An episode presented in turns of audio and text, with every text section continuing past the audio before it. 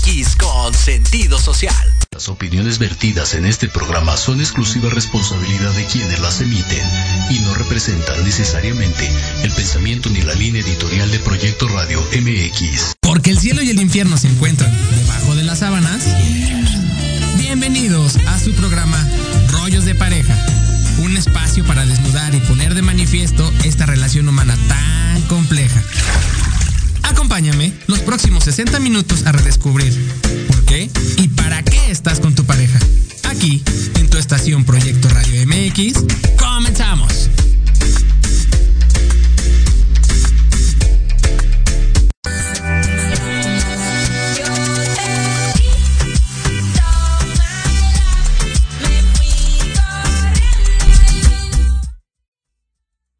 Hola, hola, ¿qué tal? Muy buenos días, bienvenidos a todos a un programa más de Rollos de Pareja. Eh, el día de hoy, bueno, soy un poquito de eco en donde estoy. Pero bueno, más que nada, bienvenidos a todos ustedes en este miércoles 7 de septiembre, ya cuatro meses más y nos vamos, se termina el año. Y pues bueno, el día de hoy eh, quiero dar las gracias a este gran invitado, digo, nos acompaña desde Canadá, eh, gracias por, esta, por este espacio, mi buen Ernesto Correa. Nos acompaña el día de hoy, hijo de un gran querido, una gran querida amiga mía, de mi querida Leslie, le mando un besote donde esté, que me espero que nos esté escuchando tu madre. Pero, este, bueno, Neto aquí, eh, hoy por hoy tocamos este tema con, con Neto y ahora vamos, vamos a platicar desde una mirada masculina lo que es la, la ruptura y la depresión. ¿Qué es lo que desde esta postura probablemente un hombre vive, un hombre siente, un hombre se identifica, un hombre llora, un hombre... Tantas cosas que suceden cuando hay una ruptura de amor, cuando es ese gran amor que tienes o que estás en pareja y que te trae consigo este espacio de, de encuentro a lo mejor contigo llamado depresión, este encuentro contigo que a lo mejor muchas veces te vas hacia otro lado y nada más no te levantas de ahí, o te cuesta mucho trabajo, muchos años, eh, mucho trabajo, eh, a veces psicológico, a veces de terapia, a veces de tantas cosas que suceden alrededor. Y es por eso que lo consideramos importante, mi querido Neto, como una experiencia de vida que tuvo y realmente es una, una parte que pues estamos tocando. Y hoy por hoy, ahorita se van a enterar qué es lo que está haciendo él y por qué es importante este tema, ¿no? Mi querido Neto, te doy la bienvenida a tu programa Rollos de Pareja. Gracias por estar aquí en este espacio y con este tema que, que a lo mejor como hombres nos cuesta trabajo hablar, porque es más fácil que lo hablen las mujeres, pero que lo hayas traído al radio, la verdad es que yo fascinado de, de- de tocarlo. Eh, Aldito, muchísimas gracias. Te mando un abrazo. eh, igual un beso y un abrazo a mi madre donde quiera que esté. Y sí, bueno, eh, es los tabús sociales que, que la sociedad eh, fomenta hacia el hombre. eh, vaya, eh, impiden que esa vulnerabilidad de- del- del hombre como tal se pueda expresar. ¿Me explico?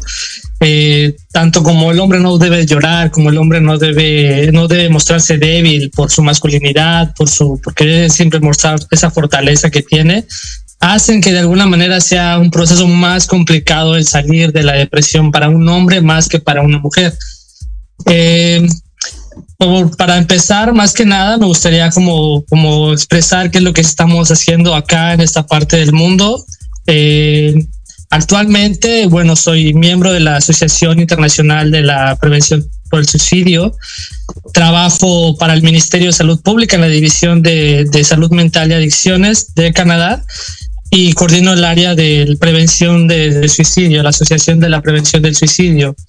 Así como tal, también eh, soy embajador de la salud pública por parte de la Organización Mundial de la Salud y lo que hacemos es coordinar programas que ayuden a tanto como hombres como mujeres a tener una salud mental digna, a, poder entenderse a sí mismos, entender cuáles son las, las etapas de los procesos que han venido pasando o por qué llegaron a ese proceso, porque muchas de las cosas es que sí hay un detonante que en este presente eh, hizo que tú cayeras en depresión o que tú cayeras en una adicción o que, o que sintieras lo que estás sintiendo, pero no solamente viene por, por el momento presente, me explico, vienen de, de, desde etapas de la niñez, desde etapas de la adolescencia donde, donde sufriste cierto tipo de maltrato o, o alguna ruptura que ocasionó que el, el, tiempo presente esté sufriendo esa situación.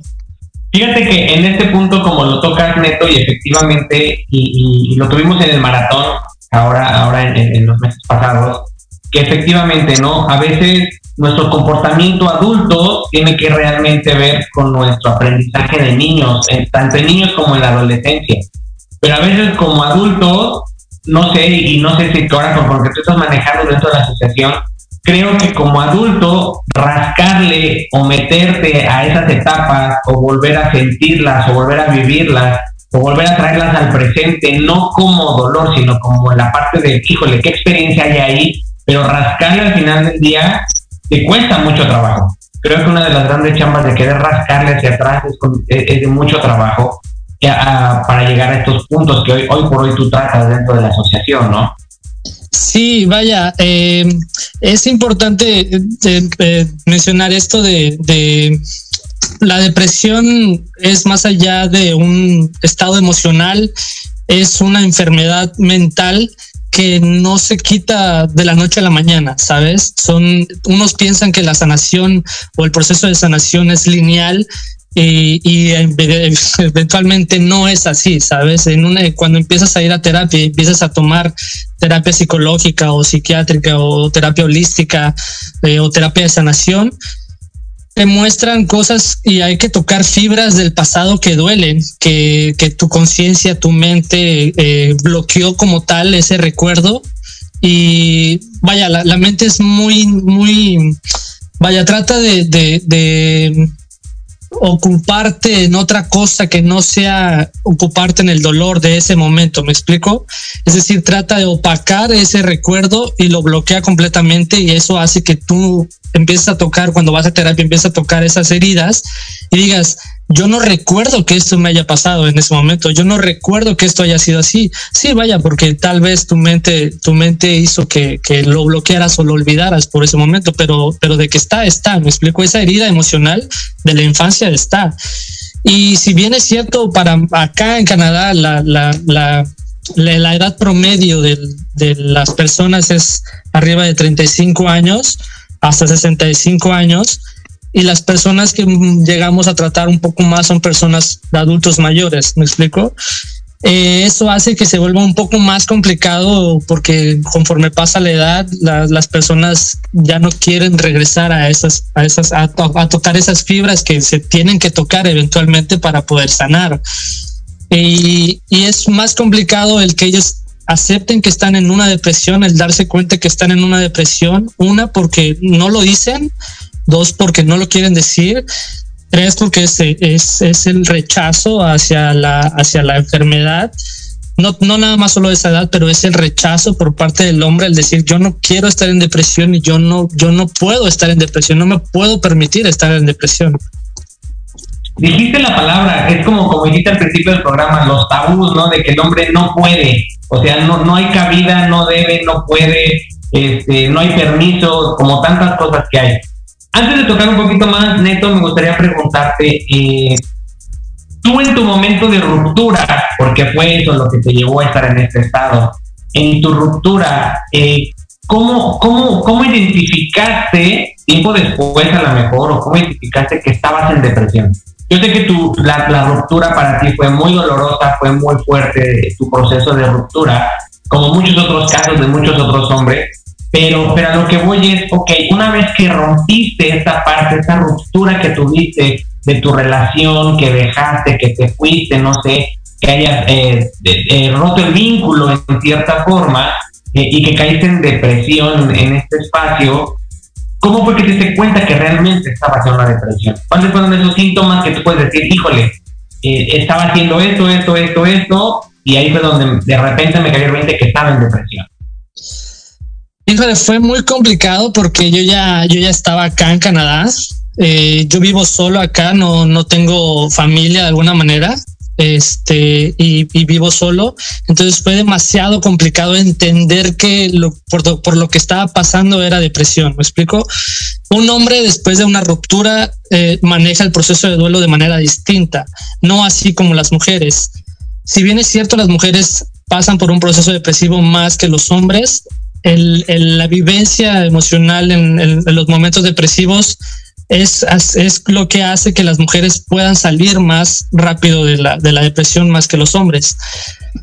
Y fue muy complicado entender que lo que estaba sintiendo era depresión, ¿sabes? Lo que estaba pasando era depresión. Si bien cierto, con, con esta persona con la que estuve, habíamos tenido varias rupturas, pero siempre había tenido ese confort de que, de que podíamos regresar de alguna manera, ¿no? Podíamos volver a, a vincularnos emocionalmente.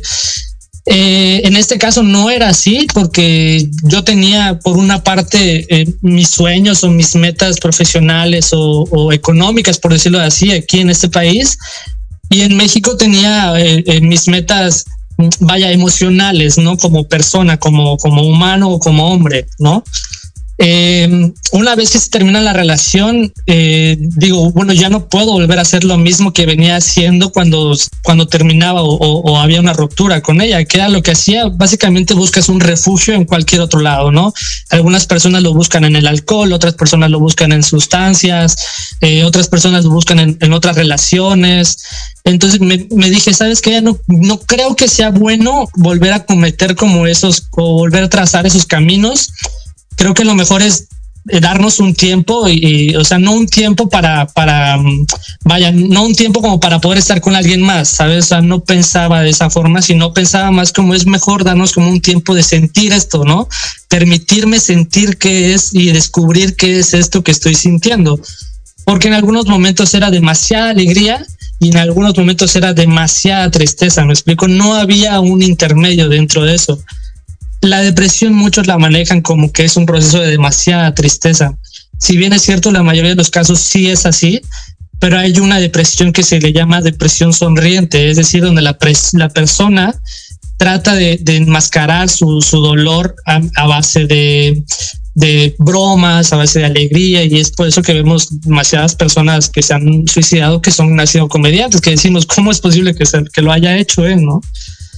Y y bueno, en ese, en ese proceso de redescubrir qué era lo que estaba sintiendo, sin duda empiezas a, a, no querer aceptarlo o a rechazar ese sentimiento que está en ti. Eh, fue un proceso largo de, de, de, sentir la tristeza, sentir emoción, de sentir el, el, querer un abrazo de mamá, de papá, de hermanos, de alguien.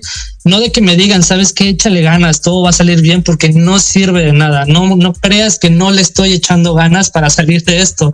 Lo que más estoy haciendo es echándole ganas, sabes. Eh, lo que me llevó a estar en esa sesión fue que anteriormente yo había tenido atentados de contra mi vida. Entonces yo ya no quería cometer esa situación, ¿sabes? Porque sabía que estaba en un país distinto donde se atentaba contra mi vida, pues iba a ser un proceso más complicado, el que pudieran llevar mi cuerpo de un país a otro. Entonces, no quería dejarles esa carga a mis padres. Eh, y eso me mantuvo, yo creo que demasiado fuerte fue ahí donde, donde empecé como a hablar conmigo mismo, ¿sabes? Donde sabía que no tenía nadie, donde sabía que había noches en las que, por ejemplo, acá son las cuatro de la mañana. Había una hora de diferencia, pero en, un momento del año se hacen dos horas de diferencia de México a Canadá. Entonces yo sabía que yo no podía hablarles todo el tiempo a mis amigos, a mi familia, porque no era lo mismo, ¿me explico? Entonces eh, sabía que en esos momentos de soledad, donde, donde más eh, vulnerable te encuentras, donde no quieres escuchar esos silencios que te hablan y te dicen qué es lo que está pasando y qué es lo que necesitas escuchar o saber, es cuando más fuerte me hice, ¿sabes? Cuando más eh, empecé a entender por el, por la parte de la curiosidad, entender, bueno, ¿por qué estoy sintiendo esto? Bueno, ¿qué es lo que detonó esta parte? ¿Qué es lo que hizo que yo sintiera esta parte? Y sin duda fue un proceso de duelo muy importante. Lo que me ayudó también fue que yo ya no podía ser egoísta con, con ella ni conmigo mismo y decidí, vaya, no teníamos hijos de por medio. Eh, entonces fue para mí más fácil el decir, sabes qué, eh, cambiaré de número, cambiaré de correo electrónico, cerraré redes sociales por este momento. No deseo tener contacto ni saber de tu vida porque eso sé que me va a afectar. Y fue ahí donde empecé como en este proceso como de, de duelo, de aceptación, de, de, de, entender que era una relación que ya no iba por buen camino, donde incluso llegó un momento en un proceso de amor o en una, en una etapa de amor puro hacia ella. Dije, ¿sabes qué? Te amo tanto que yo sé que conmigo no vas a estar bien. Entonces deseo de corazón que te vayas con otra persona o hagas tu vida en otro lado eh, para que para que puedas ser feliz, ¿no? Que al final es lo que venimos a buscar en esta vida. Fíjate que en, en, este, en, esta, en, esta, parte que nos compartes, Neto, me llama la, la, la, la atención lo que compartes, ¿no? Que, que realmente, probablemente, digo, y, y a lo mejor tú no lo vas a decir, el hecho de que tú hayas tenido en otras etapas de tu vida, no sé si dentro de tu relación o más atrás, estos atentados hacia tu vida, que es que como tú, como lo platicábamos, ¿no? La depresión puede llevarte al suicidio de la forma más fácil y más sencilla y a lo mejor nadie se entera o nadie supo, ¿no? ¿Qué es lo que hay detrás? Pero, eh, ¿cómo es, y, digo, y te, hago la pregunta, ¿cómo es que, que, que, la mente nos juega en un estado de depresivo? Y digo, hoy, hoy por hoy tú dentro de la asociación manejas este tipo de personas que tienen este tipo de pensamientos, porque te llega a pasar, la depresión te dice, híjole, ¿y para qué estoy aquí? ¿y para qué sigo, no? O, o, o, qué caso tiene. Desde tu mirada como hombre, como en esta parte, a pesar de que estabas a lo mejor, sabes que estaba tu mamá y tu papá y tus hermanos, sabes que estaba la pareja, ¿qué sentías o qué, o qué pasaba cuando tú tenías este tipo de pensamientos? ¿Qué era más importante o qué decías, híjole, que ya no vale la pena? ¿Qué había detrás de estos pensamientos suicidas que llegan a, a pasar en estos estados? Mira, cuando tienes una pérdida emocional, vaya, de tu pareja o una pérdida donde pierdes a un padre, un hermano, un hijo, que, que te lleva a este proceso de depresión, pierdes esa motivación o esos, sí, vaya, esa motivación y ese deseo de cumplir esos objetivos que tú tenías trazados con esas, con esas personas, ¿me explico? o esas expectativas que tú tienes trazado con esas personas se pierden por completo. En ese proceso de depresión comienza tu cabeza a, a, decir, bueno, ya no tenemos nada, ¿no? Nos hemos quedado sin nada, absolutamente nada. A pesar de que tú tengas a tus padres y tus hermanos y todo, es complicado el que una persona en depresión pueda abrirse completamente y decirte, ¿sabes qué? Lo estoy, sí estoy en depresión, porque muchas veces la persona no sabe que está en depresión lo que ella reconoce es que le duele y que está triste por lo que pasó, pero no sabe que un proceso depresivo es, un, es, una, es una enfermedad mental, ¿no? Lo que me pasó a mí fue que yo no podía hablarlo con mi familia tan, tan abiertamente porque entendía que las veces pasadas que había tratado de, de hablar con ellos, no fui tan claro al decir, sabes que estoy en depresión, me quiero suicidar fue más como, como, vaya, mamá, te quiero mucho o, papá, este, ¿cómo estás? ¿Sabes? O sea, como tratar de seguir vinculando esa relación con papá, con mamá, con amigos. Sin embargo, no sabemos, como cuando estás en depresión, no sabemos que estás en depresión y como familiares, digo, no sabemos que estás en depresión y de alguna manera no sabemos cómo ayudarte, me explico las palabras de aliento, como lo te mencionaba al principio, como decir, échale ganas, todo va a estar bien, no funcionan de nada. No, lo mejor que... Ahí es como, como nosotros lo vivimos, y perdón que te haya, que te haya de interrupción, sí. ¿no? Lo vivimos, que, que, que, yo lo viví, lo, lo, lo, vivimos acá muy, muy, muy cerca también en casa. Eh, a veces tú, échale ganas, es como una mentada de madre, porque sí. es como si eran no, eres un tonto, eres un inútil, no sé, créeme. A lo mejor la gente lo hace de buena fe, la palabra échale ganitas como de buena fe, pero realmente detrás de es como un, a veces inutilizar o muchas otras cosas, ¿no? No, más allá de que lo hagan con buena fe, mira, hay algo eh, psicológico dentro de la familia que pasa es de que no queremos verte así. Eh, me da miedo verte así y me da miedo que te quites la vida. Lo, lo que quiero es de que salgas lo más rápido posible. ¿Me explico? Sin embargo, un proceso depresivo agudo tarda años, incluso meses en sanar y en poder salir de esa etapa. Algunas personas con medicamento, otras personas con terapia, pero, pero tardan meses. No es algo de que no es una gripa, sabes? Entonces, en ese proceso depresivo es complicado el poder yo decirle a papá o mamá, eh, mamá, no sé qué me pasa. Eh, la verdad estoy teniendo ese tipo de pensamientos eh, se me complica muchísimo el pararme de la cama, se me complica muchísimo realizar actividades cotidianas como bañarme, como lavarme los dientes, no sé, comer. Y, es, y es para mí muy difícil sobrellevar esto solo. Como, como una persona depresiva, es, es, es difícil el que el saber que tus padres lo van a entender porque básicamente sientes que no lo entienden y honestamente no lo entienden. Eh, estos pensamientos vienen a raíz de que intentas quitar de raíz o, intentas, eh, vaya, quitar ese dolor que sientes porque es un dolor tanto físico como mental. Son pensamientos que te agobian 24/7, pensamientos que te hacen insuficiente. Eh, vaya, la depresión en latín es como el hundimiento de, de algo, eso significa depresión en latín. Entonces estos pensamientos lo que hacen es hundirte más y más y más y más. Eh, te, te infravaloran, te, vaya, hacen que, comiences a, sentir querer buscar una salida lo más rápido posible, ¿no? Lo que, lo que hacemos en estas terapias o en estas coordinaciones de, de proyectos es, no, no voy a decirte nada, obviamente yo que ya lo viví, me ayuda demasiado el poder verte a los ojos y, decirte, Aldo, vaya, yo sé que estás en depresión. No necesitas decirme por lo que estás pasando, porque yo sé que no hay palabras para que me expreses por lo que estás pasando, lo que estás sintiendo.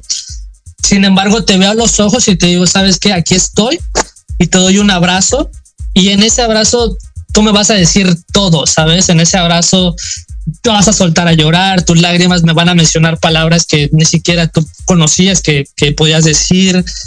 Eh, son abrazos largos, abrazos que te dicen aquí voy a estar contigo, no estás solo. Eventualmente estás solo, porque es así, la realidad es así. La, realidad es que este es un proceso que tienes que vivir solo, porque ni el médico ni el psiquiatra, nadie va a poder ayudarte a que tú salgas de, de esta situación si tú mismo no quieres salir de esta situación porque se vuelve tan a veces tan adictivo estar en depresión, se vuelve tan cómodo estar en depresión que a veces ya es muy complicado el poderte sacar. Sí se sale, pero es muy complicado el poderte sacar de esos procesos. Y, fíjate lo importante que dices, Neto, en el sentido de que eh, al final del día compartirlo, estar en, algún grupo, en alguna asociación, y no sé qué tanto hay en México este grupo, sé que, no sé si Neuróticos Anónimos, creo que también se dedica a esta parte, no solamente en adicción, ¿eh? pero, pero realmente es como humanos trabajando con humanos, no hay de otra, ¿no? Y tú lo dices, por más que tú a lo mejor quieras apoyar, ayudar, este, decir a la otra persona lo que tú quieras, eh, eh, sacarlo adelante, pues si la persona no quiere, híjole, a veces no hay forma, ¿no? Y a lo mejor es como dices, duele y a lo mejor a la familia lo que, lo que llega a pasar es eh, el dolor de ver que cada vez estás más hundido, más hundido, que no reaccionas, que no haces, que no esta parte, y no saben cómo, ¿no? O la parte también donde muchas veces, y no sé si te pasó a ti, que de repente eh, llega a pasar que en un proceso de depresión eh, quieren las cosas express, o sea, en el sentido de que, ching, ya te estás tomando la pastilla porque ya mañana estás bien. cuando realmente, dices tú, es todo un proceso, ¿no? El que hay detrás de. Ahorita nos vamos al corte comercial, Neto, y te quiero hacer una pregunta al, regreso del corte comercial, y es, eh, ¿tú cuáles son los pasos que identificas dentro de un proceso depresivo? Como que, ¿Cuáles son esos pequeños pasos o, cosas que tú identificas que puedes decirle al público como, como persona no como experto, porque los expertos te van a dar mucha teoría, sino tú con todo lo que has vivido, ¿cuáles son esos pasos o esas cosas que están ahí que te dicen, hey, poco rojo, estás en depresión? Ah. Sí, listo. Regresando de corte te lo digo. Programa Rollos de Pareja, en esta mirada masculina de la ruptura y la depresión con Neto Correa. No se vayan y regresamos en unos instantes más. En Proyecto Radio MX, tu opinión es importante. Envíanos un mensaje de voz vía WhatsApp al 55 64 18 82 80 con tu nombre y lugar de donde nos escuchas. Recuerda 55 64 18 82 80. Ahora te toca hablar a ti. Todos los miércoles de 12 a 1 disfruta de Tequila Doble. Un shot de adrenalina con Patti Cuevas. Temas interesantes de fondo y sin miedo. Lo mejor y más relevante de la farándula y el entretenimiento. Sociedad, cultura, turismo, gastronomía, mm. desarrollo humano, salud, espiritualidad y mucho más. Solo aquí en Proyecto Radio MX con sentido social.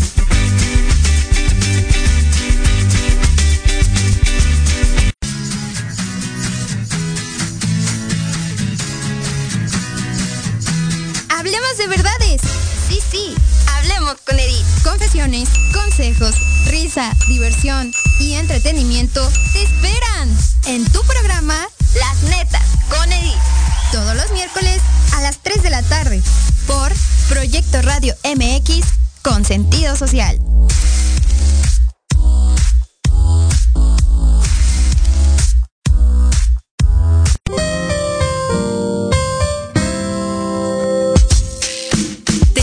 A que escuches al licenciado Lucio Castillo en su programa Vámonos Derecho, en el que diversos especialistas abordarán temas de tu interés para que vivas y convivas mejor. Todos los miércoles de 4 a 5 de la tarde. ¡Qué buen servicio! Por supuesto, en proyectoradiomx.com, la radio con sentido social.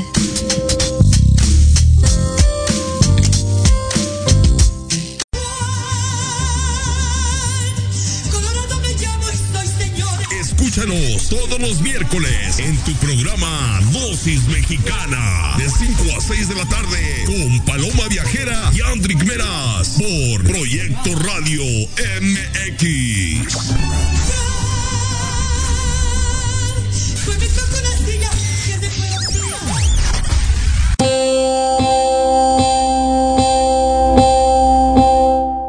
Psicología y Proyecto Radio MX te invitan a escuchar los lunes a las 11 de la mañana a Anayeli, compartiendo experiencias y hablando acerca de temas de desarrollo personal, aprenderás sobre las decisiones para ser feliz. En el programa Reconexión, solo por Proyecto Radio MX con sentido social.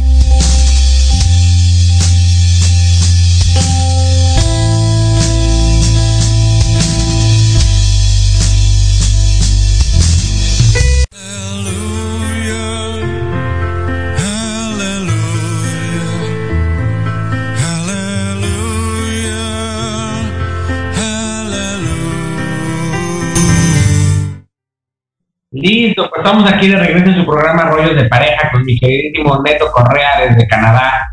Neto, antes del, corte comercial te preguntaba, bueno, ¿cuáles son esos parámetros, esos puntos, esas cuestiones que tú identificas ya de manera muy personal y que puedas apoyar a las personas y decir, sí, ¿sabes qué? Este foco rojo, voltea a verte.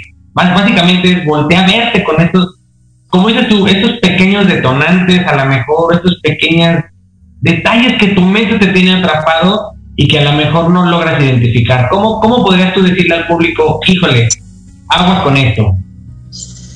Eh, yo creo que después de que haya de que haya una desvinculación de emocional con alguien, llámese hay, hay una pérdida emocional, llámese papá, familia, este pareja, siempre va a haber un proceso de tristeza, un proceso de depresión ese duelo se vive de manera vaya rápida o, prolongada dependiendo de la persona y dependiendo del apoyo que tenga, pero siempre se va a vivir un proceso o un duelo emocional eh, después de una ruptura. La siguiente podría decirte que es que después de, vayan, después de 10 días de, de estar en un, en un estado emocional triste o de tristeza se puede relacionar un poco hacia eh, un momento depresivo, ¿no? Entonces es importante que como familiar, si conoces o tú te conoces y sabes que ya llevas más de 10 días en ese estado emocional, es importante que acudas con alguien eh, y, buscar ayuda profesional porque autodiagnosticarte no es la mejor no es la mejor opción porque no conoces todas las todas las etapas de este proceso por el que estás pasando y, y, es muy bueno diagnosticarlo a tiempo porque se puede tratar con pura terapia y no no así empezar a introducir medicamentos antidepresivos no pero eso yo, yo considero también, discúlpame que te interrumpa, y considero también que cuando estés, cuando, cuando pasas por esta etapa y,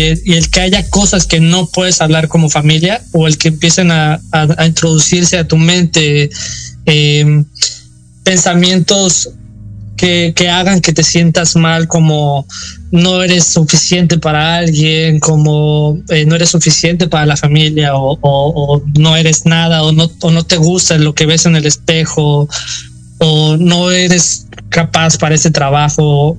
Creo que son pensamientos de, que anuncian que viene un proceso en el que estás en un proceso depresivo. Una pregunta, Neto, desde esta mirada en, los hombres, no, no en las mujeres, hablo en, los hombres. ¿Qué papel juega la culpa de la ruptura o qué papel juega la culpa del proceso que estás viviendo o del que provocaste en la pareja? Eh, vaya, que cuando estás en esta etapa después de la ruptura, todo lo que connote un proceso negativo va a caer en ti, ¿sabes? No tanto porque tú te lo quieras añadir, sino porque por añadidura cae en ti. Eh, en este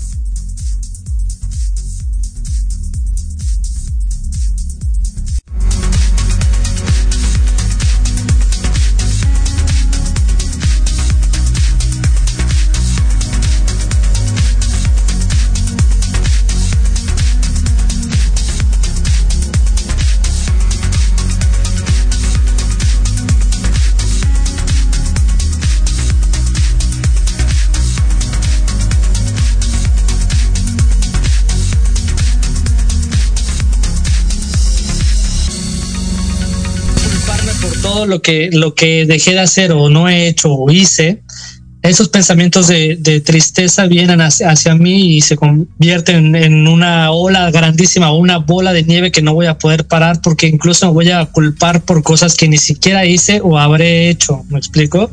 O cosas por las que ni siquiera yo tuve culpa. Pero que ¿no? Por, por, vaya, por tener este, por seguir en este proceso de, duelo, de tristeza, ¿no?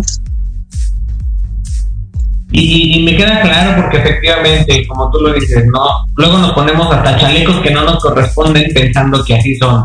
Y es, y es complicado quitárnoslos, ¿no? En ese sentido, como dices tú, probablemente para la mujer sea un poquito más fácil salir de la depresión después de una ruptura porque habla, porque se comunica, porque a lo mejor eh, su red de apoyo es muy diferente y los hombres, creo en su mayoría, no digo en todos y probablemente en su mayoría, es un proceso más individual. Al hombre nos cuesta más trabajo, a lo mejor buscar apoyo, irnos a grupos, platicar con alguien más realmente de lo que estoy sintiendo, porque creo que el, juicio de que nos digan, ah, es que no manches, ah, es que cómo va a ser posible, ah, es que tú que eres así, cómo te está pasando esto, creo que te reservas mucho para platicar realmente cuál es el, proceso que estás viviendo dentro de ti. Tú sabes, para, para mencionar, ¿tú sabes cuál es la mentira que los hombres más decimos en, en el mundo? No, ¿cuál sería? A la pregunta, a la pregunta cuando yo te pregunto, oye Aldo, ¿cómo estás? Tú me respondes, estoy bien, cuando en realidad a lo mejor puede ser que no estés bien, ¿me explico? Esa es la mentira más grande que los hombres decimos en, en, en el mundo. O sea, vaya, sensuada, ¿eh? O sea, es, es, hay datos que... Porque realmente nos cuesta trabajo decir lo que en el fondo hay, ¿no? Lo que, lo que en verdad estás viviendo. Claro. en este proceso, eh, Neto, digamos, ya estando tú en Canadá, digamos, que pusiste espacio de por medio a lo mejor, o que fuiste tras tus sueños en esta búsqueda, y que allá es donde has encontrado toda esta parte de, tu proceso eh, eh, de identificar y que hoy por hoy apoyas en una asociación, eh, ¿cómo te recuperaste aquí? Es decir, ¿cómo es después, después de todo este proceso, en este duelo a lo mejor, en esta parte de, híjole, solo no estoy pudiendo, híjole, quiero cambiar mi vida, híjole, quiero, quiero hacer tantas cosas. ¿Cómo, ¿Cómo empezaste a recuperarte a ti? Yo creo que me puse eh, ciertos límites dentro de mi libertad. Es decir, yo me di libertad para todo lo que hubiera querido hacer. Yo me di libertad de poder ir a un bar y tomar y emborracharme, pero me puse un límite, no puedo hacer eso diario yo me puse el límite de poder no ir a trabajar el día de hoy, igual me puse un límite el no, el no hacerlo diario, me explico. Me permití eh, escuchar a esa parte que, que cuando estás en pareja muchas veces como hombre dejas de lado porque empiezas a darle prioridad a tu pareja, a tus hijos, a los proyectos que tienes como familia, pero también debes tomar en cuenta que como hombre tienes proyectos personales, ¿sabes? Tienes proyectos que, te hubiese gustado crear o te hubiese gustado terminar. En mi caso, eh, me empecé a dar esos gustos que no me había podido dar. Eh, eh, vaya, no había podido salir con amigos desde hace mucho tiempo, no había podido ir a otros lugares que no había podido conocer por, el tema de que yo tengo que hacer un aporte económico a, mi pareja, entonces ya no me queda dinero para poder yo disfrutar de mi vida acá, ¿me explico? Entonces empecé a hacer ese, esas cosas que a mí me llenaban emocionalmente, es decir, que no me hacían sentir es normal que no que yo me viera que yo me sentía vacío dentro de esta situación es decir si yo visito un museo o visito alguna no sé algún atractivo turístico acá yo me sentía vacío porque decía híjole me hubiese gustado más estar eh, visitándolo con ella, ¿sabes? en cierta forma está bien, pero el salir y distraerte y no quedarte hace que, que empieces a recuperarte a ti mismo de alguna manera empecé a, hacer cosas que, que, la gente me decía, ¿sabes? Como, oye, deberías de hacer ejercicio conmigo. Ah, pues sí, estaría bien, no tengo nada que hacer, pues prefiero ir contigo a hacer ejercicio, ¿sabes? oye, deberías de venir conmigo a esta fiesta. Ah, pues sabes que sí, igual no tengo nada que hacer, ¿sabes? Pero sí me di un tiempo de de restricción como, como sexual, ¿sabes? Como, como emocional yo no podía seguir siendo, yo lo mencioné de esta manera y lo menciono al principio y a lo mejor es normal para todos, ¿no? Después de que yo tengo esta ruptura, yo digo, ya, se acabó para mí el amor, ya no puedo más, ya no quiero tener ninguna relación, ya, ya, ya, ya no puedo volver a casarme, ya no puedo volver a tener hijos, ya, ya si me, si me divorcié ahorita, ya, ¿no? Y lo que yo hice en ese proceso sí fue aceptar que ya no quería yo estar con nadie, porque de alguna manera hice una promesa y dije, ¿sabes qué? Contigo hasta el final. Y como no llegué hasta el final contigo, pues entonces terminaré hasta el final solo, ¿no? Cuando pues no, o sea, hay formas de, amar de manera distinta, ¿no? Entonces en este proceso de, de no de encontrar una pareja, sino de encontrar a mí mismo, fue que dije, ¿sabes qué? No voy a volver a permitir que me hagan sentir como me hizo sentir esta persona, voy a hacerme sentir a mí como yo quiero que me hagan sentir, ¿no? Y, dije, no quiero que nadie más se involucre en ese proceso, llámese familia, amigos o, alguna otra eh, persona o mujer, porque quiero, quiero hacerlo por mi cuenta, ¿sabes? Quiero, quiero escuchar no hay nadie, nadie te va a conocer mejor más que tú, ¿sabes? Entonces quiero escuchar esa voz interior que tengo, que todos tenemos, que todos escuchamos, pero que a nadie le hace caso. Eh, quiero escuchar qué es lo que quiere en esos momentos. Ah, ok, hoy quiero tener una vida saludable por un cierto tiempo, ¿va? Ok, nos damos una vida saludable. Hoy quiero darme un pedazo de pizza, porque también se vale, ok, nos damos este pedazo de pizza. Entonces, en este momento de restricción emocional y sexual con, con, con alguna otra mujer, descubrí que cuando tienes tus relaciones sexuales o eh, eh, eh, haces un lanzamiento emocional con alguna otra mujer, más allá de que intercambies saliva o de que intercambies fluidos, lo que se intercambian son energías y emociones que la otra persona viene cargando de cosas que no ha sanado. pasó un largo tiempo, te digo, y empecé a sanarme. Entonces cuando empecé a sanarme, empecé a descubrir que había otras cosas por las cuales amar o ser amado. Y me dije, eventualmente yo tengo un, un proyecto personal que es formar una familia, ¿no?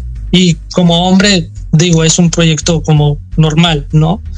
Entonces yo me dije, ¿cuál es el hombre que yo, a mí me gustaría que mi hija, que mi hija tuviese, ¿no? En algún futuro, o, que, o con, con el cual mi, mi, mi niña se casara, ¿no? Y empecé a ser ese tipo de hombre con el cual mi, me gustaría que mi hija se casara.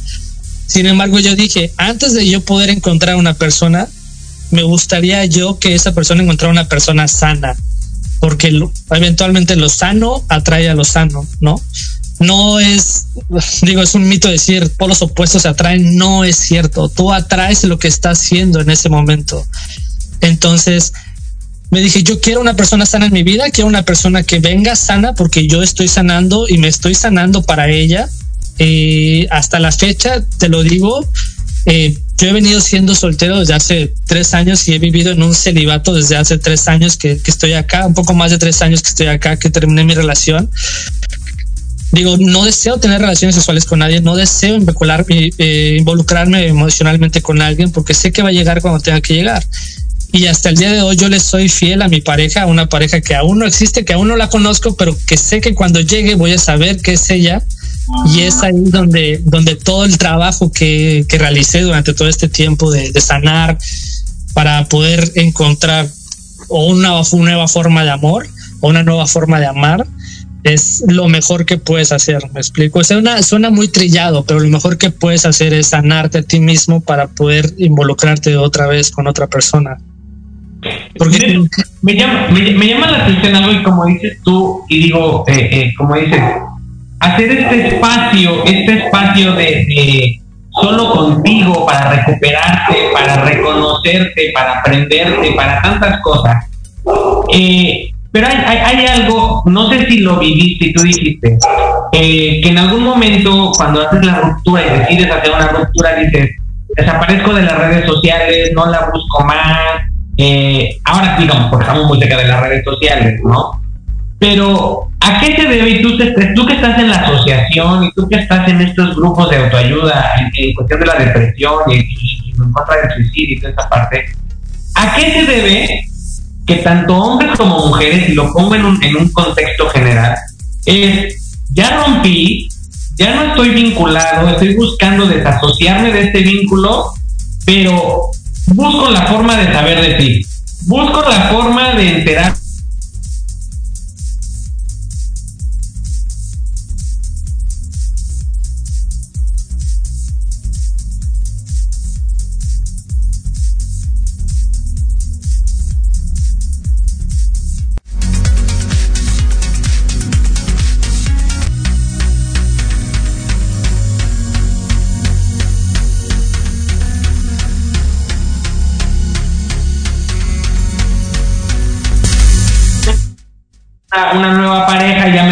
celoso, ya me entero que no sé qué, pero todavía le extraño. ¿Cómo hacer esta parte de sanidad, como dices tú? Híjole, poner este panorama y decir, hasta aquí, pase lo que pase, sea lo que suceda, voy por mí, ¿no? Y digo, tú que lo tienes ahí tangible como tanta gente que, que, apoya. Hijo, es que muchas de, de las personas es normal, alimentan el ego, ¿sabes? Es alimentar el ego completamente. Las personas que vienen a consulta o asesorías, eh, y comienzan a hablar, digo, en primeras, las primeras consultas empiezan a hablar solamente lo que le hizo a la pareja, ¿sabes? Es que él me hizo, y es que ella me hizo, y él, y él, y él, y él, son las primeras sesiones, ¿no? Eventualmente tú como asesor o terapeuta no puedes como, como parar y decir, oye, ya, ya, párale, ya me hablaste tres días de esa misma persona, ya no manches, ¿no? Pero, pero esa curiosidad por saber qué es lo que le está pasando o, si, o saber si está mejor con alguien más o sola o solo que conmigo, es alimentar completamente el ego. En este proceso de decir, eh, no quiero aceptar eh, que estoy en un proceso depresivo, es porque no quieres ponerte en vulnerabilidad, porque tu ego te lo dice y es decir, no puedo verme mal ante la sociedad. Por eso muchas de las publicaciones en redes sociales, si tú te das cuenta, es publicar lo mejor que podemos publicar, ¿sabes? Pero no, ¿por qué no publicamos las veces en las que nos ponemos a llorar en las noches? ¿O por qué no publicamos la vez que me hizo sentir mal no sé, mi pareja porque me gritó muy feo, ¿no? Entonces no publicamos ciertas cosas por el ego y no, no mencionamos muchas cosas por el ego. Asimismo, no, no podemos dejar de ver o no podemos dejar de hablar con esa persona por seguir alimentando el ego y por saber qué es lo lo que conocemos. Por eso muchas de las personas regresan después de terminar con sus, con sus exes, regresan en esa relación porque es lo primero que conocen y es lo más cercano que, que conocen al tener una relación, vaya, una relación sana, ¿no? Lo, digo, lo, digo de alguna manera sana porque es lo más cercano que llegan a conocer, ¿sabes? Como decir lo que decíamos hace rato, yo me hago una promesa de querer ir contigo hasta el final del mundo, pero una vez que terminamos a mitad del camino, yo digo, no, o sea, yo me hice una promesa de que tengo que ir contigo al final del mundo y pues yo la quiero cumplir, pero es tu ego hablando y decir, no, yo quiero continuar con esta pareja hasta el fin del mundo, ¿sabes? Por eso también muchos matrimonios ya viven en una separación junta, ¿te explico? Donde siguen casados y siguen juntos y duermen en la misma cama, pero ya están separados emocionalmente. Pero su ego hace que sigan juntos, porque ¿cómo los va a ver la sociedad el divorciados, cómo sus hijos lo van a, los van a ver divorciados, ¿no? Entonces, es el ego completamente hablando. Y, tú lo dices, ¿no? A lo mejor es, para una persona soltera, una persona con hijos es muy diferente el vínculo, a lo mejor en esta parte, porque obvio, obvio, cuando hay hijos, pues lo vas a ver toda la vida, claro, si es que, si es que lo decides, ¿no?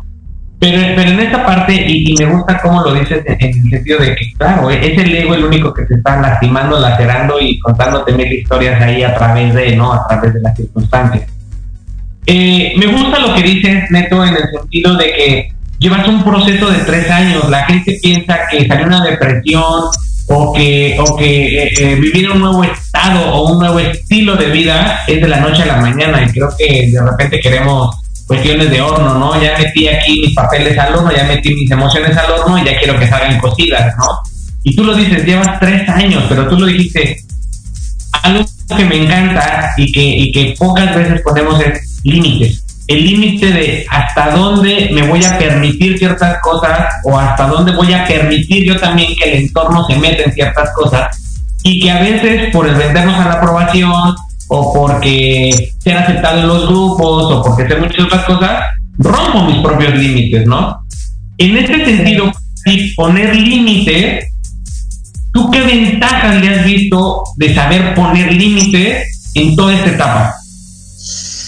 Híjole, es muy sano poner límites, ¿sabes? Es, es muy sano poner límites tanto a ti mismo como a las personas que te rodean. De alguna manera, a muchas personas no les agrada demasiado poner límites porque pierden e, ese contacto con la persona que, que llegó, ¿no?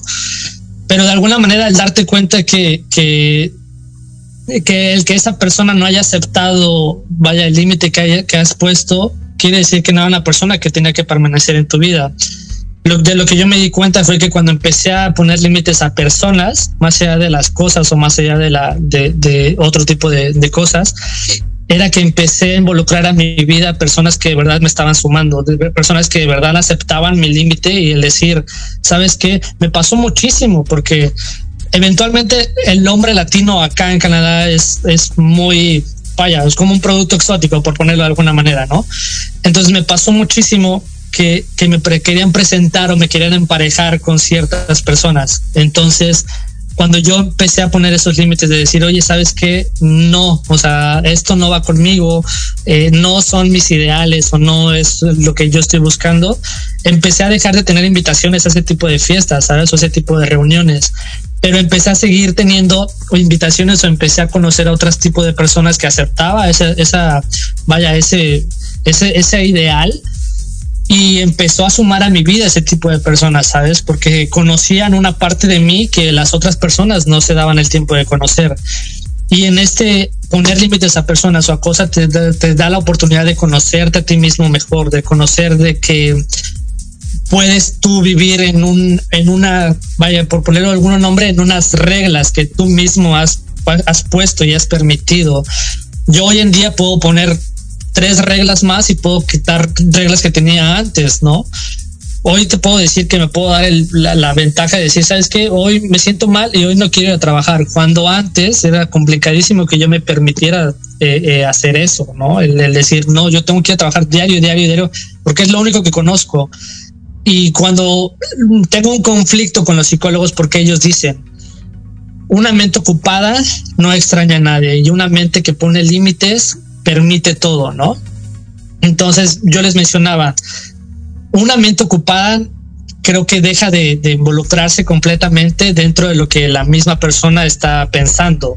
Una mente ocupada ya no se escucha a sí misma y una mente que pone límites creo que es lo mejor, es la mejor prueba de que te estás escuchando a ti mismo. Claro, y porque viene a lo mejor desde los límites también viene un nuevo proceso de valoración para ti, una, una parte.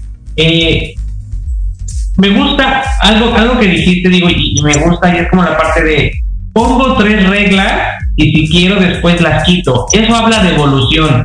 Creo que también en este proceso, y creo que todos los seres humanos es, ok, los límites que te funcionaron al principio, probablemente para poder salir del espacio depresivo, probablemente salir desde esta salud que tú dices, retomarte, probablemente no son los mismos que te funcionen a tres años de distancia. Probablemente algunos estén ahí, probablemente soy, otros hayan evolucionado y tengan nuevas reglas o tengan nuevos objetivos o tengan nuevos matices a lo mejor. En este espacio, eh, eh, ¿cuáles son, o sea, cuáles, cuáles dirías tú, híjole, date el permiso de evolucionar? Y es, ¿eso tiene que ver con el ego o eso tiene que ver con los objetivos? El hecho de cambiar tus límites, ¿con qué tiene que ver desde tu perspectiva? el hecho de cambiar mis límites o el de abrirme un panorama o el de decir, ah, bueno, ya redescubrí esta parte de mí, ahora ya puedo poner un límite a ese territorio, ¿me explico?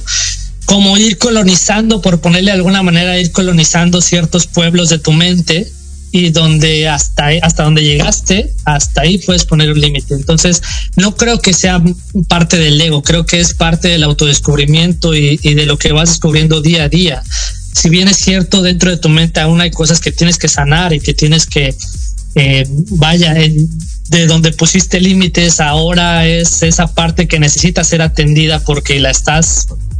Un ejemplo, el decir, voy a tomar tres días a la semana, ¿no? Porque me gusta, porque me gusta la bebida, ¿no? Me gusta la cerveza. Sin embargo, hoy en día en este proceso de evolución que haces y de que sanas y dices, sabes que ya sé que el alcohol a lo mejor no me ayuda del todo, entonces lo tengo que quitar. Pero ese límite siguió hasta, vaya, tres años después, me explico, y lo, lo vienes, eh, vienes entendiendo que tienes que remover esa parte de ti. Y el ir y venir en, esa, de, esa manera, o sea, el, el, ir hacia adentro de nuevo de ti, decir, a ver, ¿qué límites puse antes? No creo que sea el ego, ¿sabes? Creo que es más el decir, amor propio por ti y el decir creo que voy a ir hacia adentro porque creo que necesito mover ciertos ciertas fichas o necesito abrir ese panorama de límites que, me ayuda a ser un mejor cada día.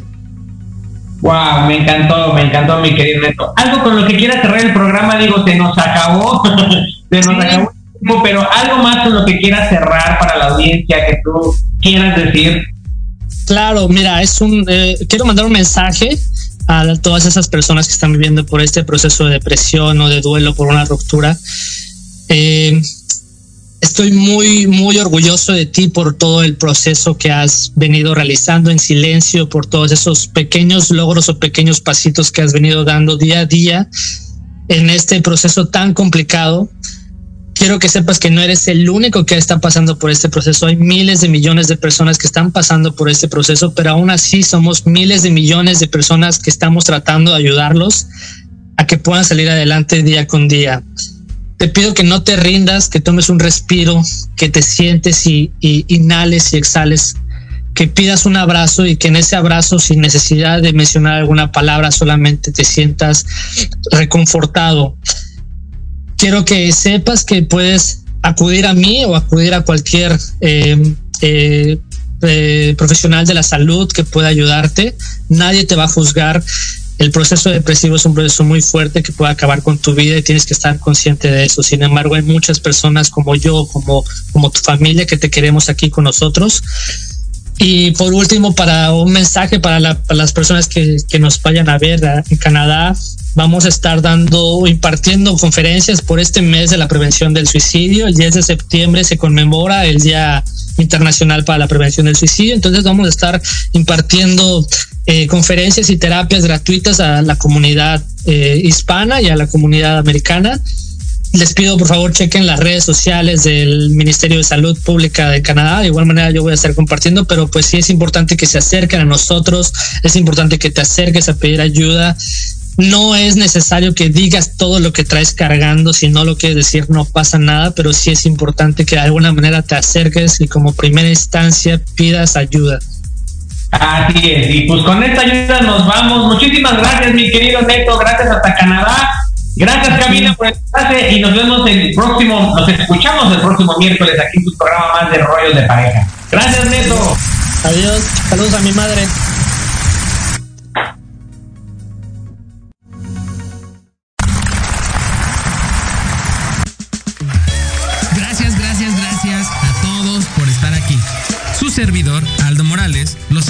Próximo miércoles en punto de las 11 de la mañana, para abrir el alma con un nuevo tema en compañía de algún invitado especial, aquí en tu estación Proyecto Radio MX. Sigue nuestras redes sociales, Facebook, Twitter e Instagram como Rollos de Pareja y entérate de más rollos para esta convivencia 24/7. Hasta pronto.